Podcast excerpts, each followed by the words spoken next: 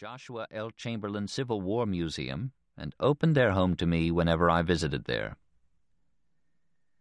My thanks also to my daughter, Ruth Wise Shaw, Cincinnati, Ohio, who read every chapter as it was written, gave excellent comments, and exhibited an unwavering faith in my writing. I am also grateful to Alan Gaff and Maureen Gaff, Fort Wayne, Indiana, Wilda Skidmore and Richard Skidmore, Greencastle, Indiana, and Carol Colombo of Indianapolis, who read the manuscript upon its completion and gave valuable advice. Maureen Gaff also proofread the manuscript. Gary W. Gallagher, head of the History Department at Pennsylvania State University, gave his excellent counsel and encouragement, and Harry W. Pfanz, former historian at Gettysburg National Military Park, made very helpful suggestions.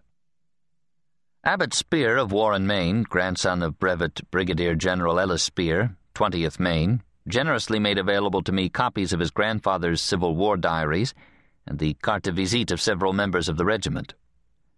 He also provided me with his grandfather's view of the Battle of Fredericksburg and other material. Theodore S. Johnson of Falmouth, Maine, grandson of Major Holman S. Melcher, 20th Maine, made identifications and allowed me to use the 20th Maine Gettysburg reunion photograph from his collection. A. A. Warlam, of Saddle River, New Jersey, first permitted me access to the Chamberlain letter book and other related material, which he subsequently donated to the Pejepscot Historical Society, Brunswick, Maine. My distinguished predecessors in recounting the life of General Chamberlain, John J. Pullen, author of The Twentieth Maine, Willard M. Wallace, who wrote Soul of the Lion, and Robert M. Cross, writer of Joshua Lawrence Chamberlain, 1945 senior essay, Bowdoin College, have generously extended their hospitality, goodwill, and advice. Special thanks are due Bowdoin College President Emeritus A. Leroy Greason, Bowdoin Librarian Arthur Monke, and the Honorable Rodney Quinn, Maine Secretary of State, for many courtesies they extended. I am also indebted to my friends the Pejepscot Historical Society Board of Trustees for reserving the contents of the Chamberlain letter book and the daguerreotype of Mrs. Chamberlain for my use. John P. Malooly, M.D., and William H. Annesley, Jr., M.D., both of Milwaukee, Wisconsin, gave me expert professional opinions about General Chamberlain's wound at Petersburg. John H. Weinmiller of Cheyenne, Wyoming, consulted on the maps. In my research in person and by mail, the expertise of the staffs of many institutions was indispensable. All were courteous and helpful. My expressed appreciation to them cannot be considered enough. Sylvia Sherman, Director, Archive Services, Maine State Archives.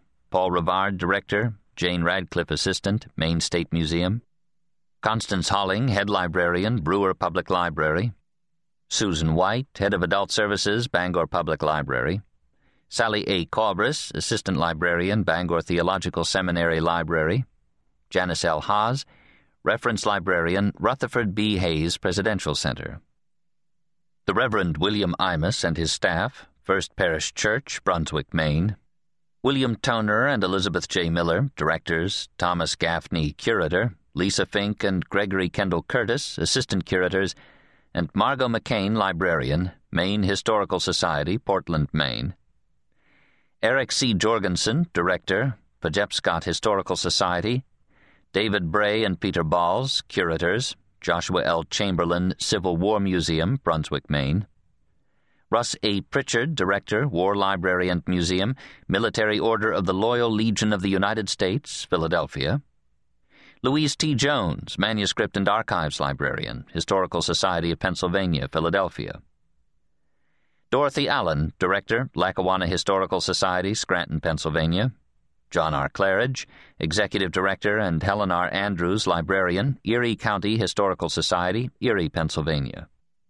Eric S. Flower, Head, Special Collections Department, and Janet Tabrake, Graduate Assistant, Raymond H. Fogler Library, University of Maine, Orono, Maine. Eva Mosley, Curator of Manuscripts, and Anne Engelhart, Assistant Curator of Manuscripts, Schlesinger Library, Radcliffe College. Sister M. Lawrence Franklin, RSM, Archivist, Mercyhurst College Library. In addition, Diane Gutscher and Susan Ravden, Special Collections Room Curators at Hawthorne Longfellow Library, Bowdoin College, gave unstintingly of their time and expertise over several years. Kathleen George Harrison, chief historian, Thomas Harrison, former chief historian, and John Heiser, Gettysburg National Military Park. Ms. Harrison made certain that I saw all the relevant material, old and new, in the park files and library. John Davis and Christopher M. Calkins, park historians, Petersburg National Battlefield.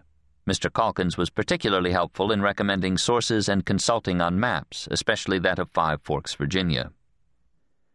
Richard Sommers, archivist historian, and Michael J. Winey, curator, U.S. Army Military History Institute, Carlisle Barracks, Pennsylvania.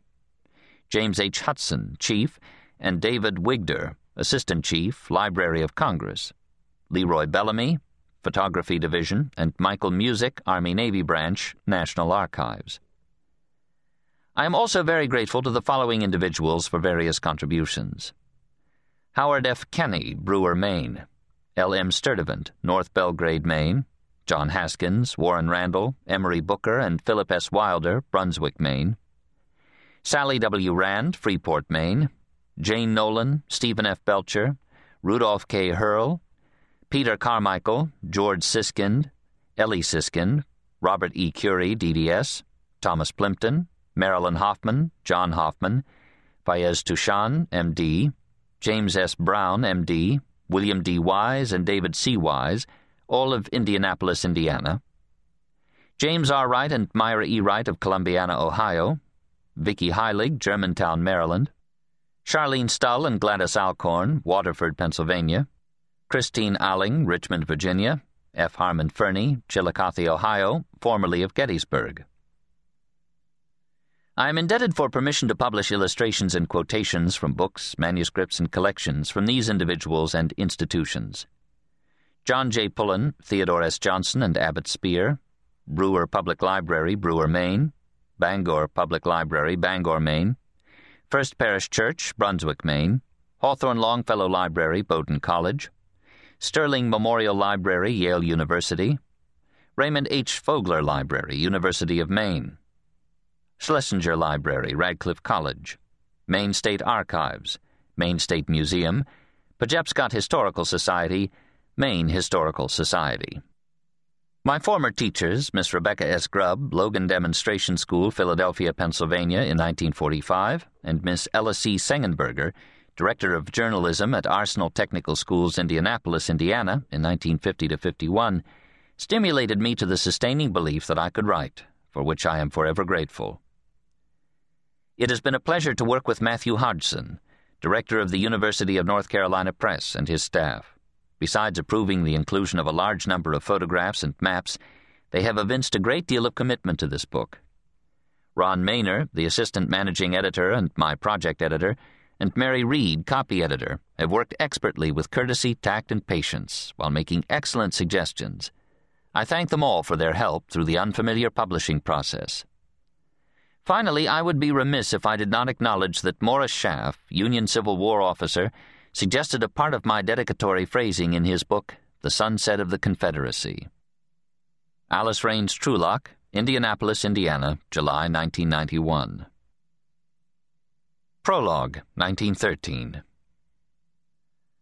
I went, it is not long ago, to stand again upon that crest whose one day's crown of fire has passed into the blazoned coronet of fame to look again upon the rocks whereon were laid, as on the altar, the lives of Vincent and O'Rorke.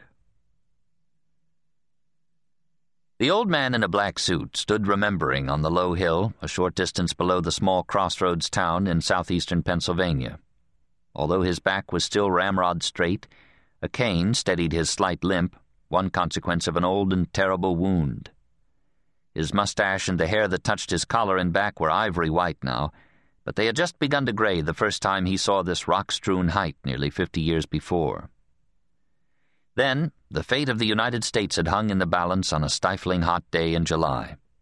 Now, the names of Gettysburg and Little Round Top had long passed into the nation's storied history.